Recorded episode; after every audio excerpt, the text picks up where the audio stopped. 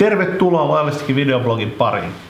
Mä oon Antti Pietilä ja mulla on seuraavana Jani Hiltunen, Liquid Blogsin perustaja ja designeri. Ja tänään me keskustellaan siitä, miten jokaisen B2B-yrityksen verkkosivulta löydetään. Aloita Jani. Mistä pitää, pitää löytyä? Ensimmäinen juttu. Ensimmäinen juttu. No, tulee mieleen navigaatio.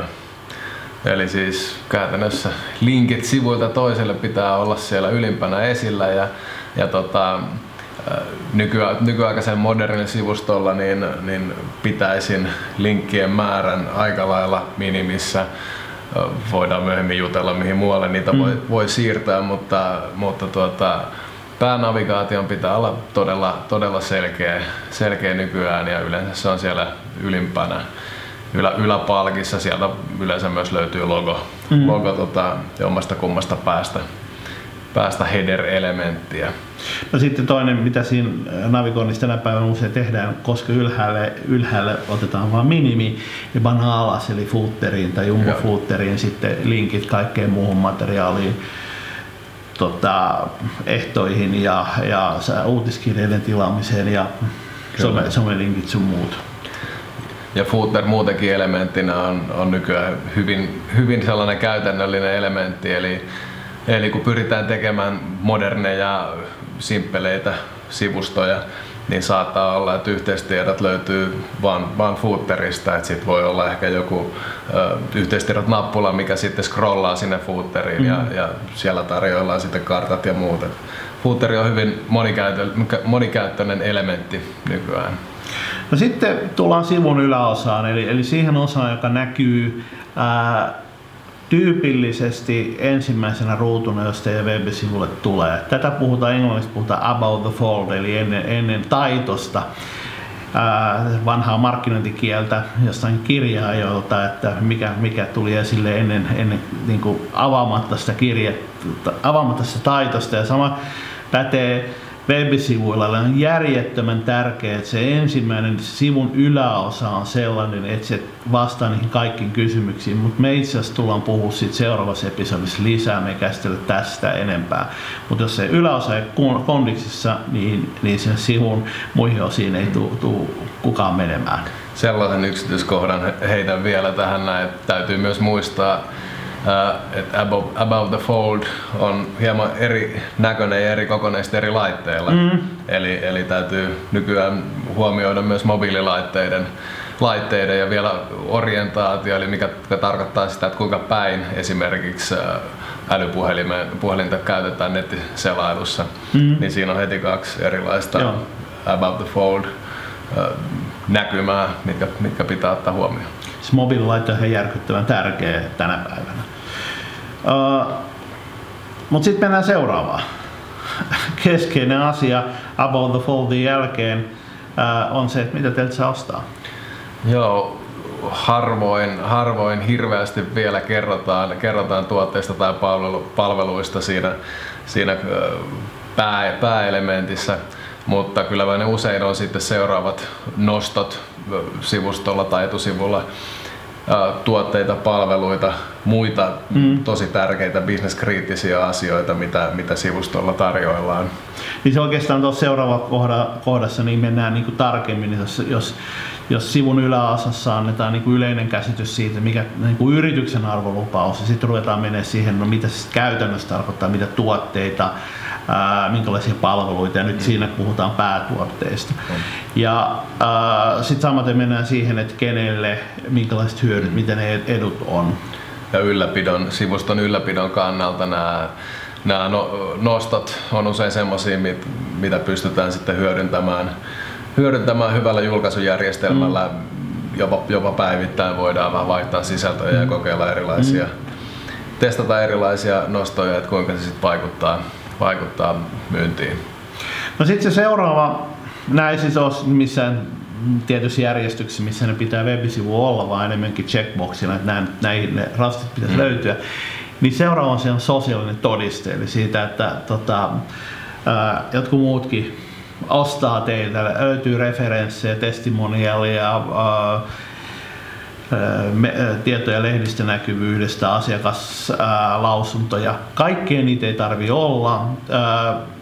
vähän niin perusperiaate, että mitä vähemmän mitä vähemmän, mutta silti, että homma toimii, niin se tehokkaampi. Yleensä minimalistinen saitti, jos on vain olennainen, toimii paremmin kuin sellainen, jossa on kauhea määrä kaikkea. Mutta sitten?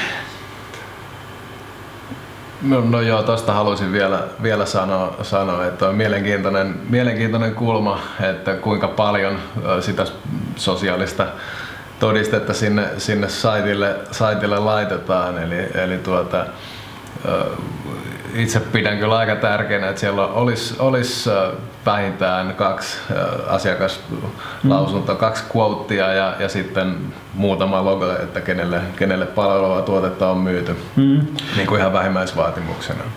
Tuossa voisi ottaa esimerkin, että tota, uh, on hirveän tärkeää, että ne esimerkit, mitä teillä on referenssit, on relevantteja sille kohderyhmälle tota, yhden, yksi asiakas kertoi, kertoi case, jossa ne oli lisännyt, alussa niillä oli verkkosivu, jossa, tota, ää, jossa oli ää, niiden niin kuin peruslogot, sitten sai, tai perusreferenssit, ja sitten sai niiden tärkeimmiltä asiakkailta luvan käyttää niitä, kun ne lisäsi ne tärkeimmät asiakkaat tai isoimmat asiakkaat siihen verkkosivulle, niin niiden liidien määrä putosi nollaan.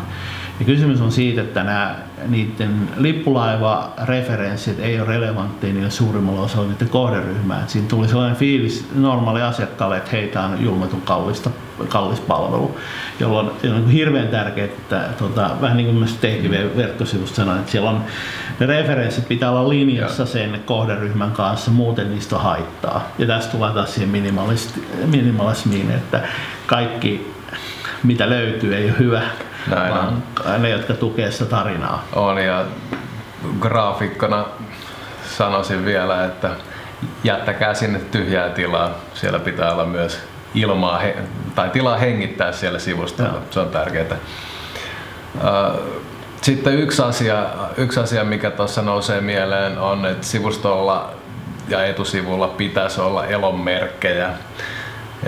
Ja useinhan nämä on sitten niinku uutispalsta, blogi, bloginostot etusivulla, mutta tuota, mikä, mikä se palsta sitten kenelläkin on, niin mä itse mm. yleensä, yleensä tuota, kun keskustelen yritysten kanssa, niin lähden purkamaan sitä siitä kulmasta, että sanokaa jotain mielenkiintoista.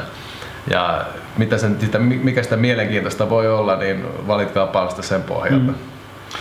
Joo, siis tota, elonmerkit on järkyttävän tärkeät. Ne ei, ei ne ole välttämätöntä, että löytyy suoraan verkkosivulta, mutta tota, tämäkin on taktiikkakysymys, mutta kun sä tuut firman saitille, jos se näyttää siltä, että silloin viimeinen uutinen on vuoden takaa, ja sillä ei blogissa yhtään mitään, sillä ei somessa yhtään mitään, niin sä et ole siihen edes yhteydessä, sillä, sillä ei tunnu pulssia. Eli jalomerkki tarkoittaa sitä, että näkee, että toi, toi niin kuin firma hengittää ja sillä on pulssia. Sen takia mun uutispalstaa yleensä ää, hemmetin huono, koska mm. harvalle firmalle tapahtuu uutisia ää, tietyn uutiskynnyksen ylittävää niin usein, että se voisi jatkaa sitä pieni, pieni kikka tuohon, tohon on, että jättää päivämäärät kokonaan pois sitten uutisista, jos tiedetään jo etukäteen, että on vaara, että päivityksiä mm. ei tule tarpeeksi usein, niin, niin tota, sillä voidaan vähän hoitaa sitä ongelmaa, että, että tuota, sivustolla vierailijat sitten pitäisi sitä, sitä tota, jämähtäneenä Joo. sivustona. No mutta sitten seuraava asia on se, että et, äh, yrityksen saitilta olisi hyvä löytyä kasvoja. Ja Tota, se voi olla ryhmäkuva henkilöstössä, se voi olla tietyn edusmiehen, naisen, toimitusjohtajan, asiantuntijan YMS. Ää, se voi olla henkilöstön yhteystiedot kauttaaltaan, jos näin halutaan, tai se voi olla niin kuin kuva potentiaalista asiakkaasta ihan kuin, kuin vaan, mutta että sanotaan, että sellainen saitti, varsinkin B2B-puolella, niin, niin usein sieltä puuttuu ne ihmiset. Sitten siellä on kuvatoimistokuvia, jotka, on, jotka haisee ja maistuu kuvatoimistokuvilta, niin ne jää, jää kyllä niin kuin hyvin kaukaiseksi sellainen verkkosivu silloin. Joo, kyllä valokuvat ihmisistä on jossain muodossa tosi tärkeitä. Että se, on, se on ihan psykologinen reaktio, mikä, mikä tulee siitä, mm. että on ihmisten kuvia sitten tota, mennään pakollisiin asioihin, GDPR-asioihin, eli, eli tota, lakisääteisesti, jos on käytössä jotain seurantateknologiaa, niin tänne EU Cookie Bar, eli ilmoitus siitä, että käytetään, käytetään cookieita ja mihin niitä käytetään, niin pitää löytyä. Samaten, jos kerätään yhteystietoja, jos ota yhteyttä lomake, niin periaatteessa sulla pitäisi olla tieto, että mihin ne yhteystiedot tallennetaan, eli jonkinlainen rekisteri, seloste tai tietosuojalausunto tai joku tämän, tämän tyyppinen pitäisi löytyä. Ja jos jatketaan siitä saman tien seuraavaan, niin, niin tota, webisivu ilman konversiomekanismia niin on jossain määrin turha webisivu. Että se on vähän kuin messuosasto ilman, ilman myyjää, ettei sieltä niin mitään tapahdu. Ää, ota yhteyttä lomake ei yleensä toimi, toimi konversiona, se on liian myöhäisen siinä vaiheessa siinä ostoprosessissa, mutta, mutta mikä toimisi? Se on, riippuu hyvin pitkälle, pitkälle tuota tarjonnasta, mitä ollaan, mitä ollaan myymässä ja siitä äh, ostoprosessin vaiheesta, mi- mihin halutaan, että vierailija, mm. vierailija reagoi siinä tilanteessa. Mä luulen, Antti, että sä olet itse asiassa tähän, tähän tota asiaan mm, asiantuntevampi vastaamaan. Teet töitä, töitä päivittäin asian kanssa. No siis lähtökohta oikeastaan se, että mikä sisältö olisi niin kiinnostavaa siinä kohdassa, kun asiakas ostoprosessissa, että se olisi valmis antaa yhteystiedot liittymään sitä kautta teidän markkinointilistalle ja, ja ikään kuin antamaan, te, tekemään itsestään liidin. Ja puhutaan hunajapurkeista lojalistikissa. Voi olla oppaita, ne voi olla oikeastaan niin kuin mitä tahansa ää, materiaali, mutta pointti on se, että sanot yhteistyöt mm. saadaksesi sen, se voi olla demo, se voi olla video, ihan mitä mm. vaan, mutta ne pitää, niitä pitää olla sijoitettuna silleen, että sulla ei ole kerralla montaa vaihtoehtoa, jos se on relevanttisia mm. vaihtoehtoja. Esimerkiksi joka tuotesivulla niin olisi syytä olla siihen tuotteeseen relevantti tapa muuttaa se vierailija sähköpostiosoitteeksi markkinointiliidiksi jokainen vierailija maksaa rahaa ja se on, pitäisi olla kaikissa yrityksissä laskettuna, että kuinka paljon se vierailu maksaa ja etenkin jos se sama ihminen joudutaan kutsumaan sinne vaikka mainoksilla kaksi kertaa, niin se on, on tuplahintainen. Se on tuplahintainen, kun tuota, esimerkiksi lojalistikin avulla pystytään sitten pystytään saamaan talteen, talteen tuota, yhteystiedot ja jatkaa, jatkaa sitä myyntiä siitä sitten erilaisin keinoin. No sitten mennään viimeiseen, viimeiseen pointtiin, eli tota, yhteystiedot. Ja tämähän nyt on niinku, ää, tai tapa olla yhteydessä. Ja tämä on itse asiassa vähän kaksipiippunen asia. Eli tota, yleensä listataan kaikki mahdolliset yhteystiedot saitilla, jolloin myöskään ei kerrota asiakkaalle, että mitä kautta hänen tulisi olla yhteydessä. No, toisaalta tiedetään, että ota yhteyttä lomake niin keskimäärin toimi. Ja Samaten me tiedetään, että jos me listaan meidän yhteystietoja saitille, niin yleensä myöskin johtaa siihen, että sieltä rupeaa tulemaan enemmän myyjien yhteydenottoja kuin asiakkaiden yhteydenottoja. Jos me listataan henkilöstöä, niin me ruvetaan saamaan avainhenkilöt, rupeaa saamaan headhuntereita soittajia. Tämä on vähän vaikea alue, että tota, tehokkuuden näkökulmasta, niin siihen ei ole yhtä, yhtä selkeä. Jokaisen bisneksen pitää itse miettiä, että miss, kuinka paljon voi kuvitella, että tulee asiakasyhteydenottoja mm. kontra näitä muita yhteydenottoja.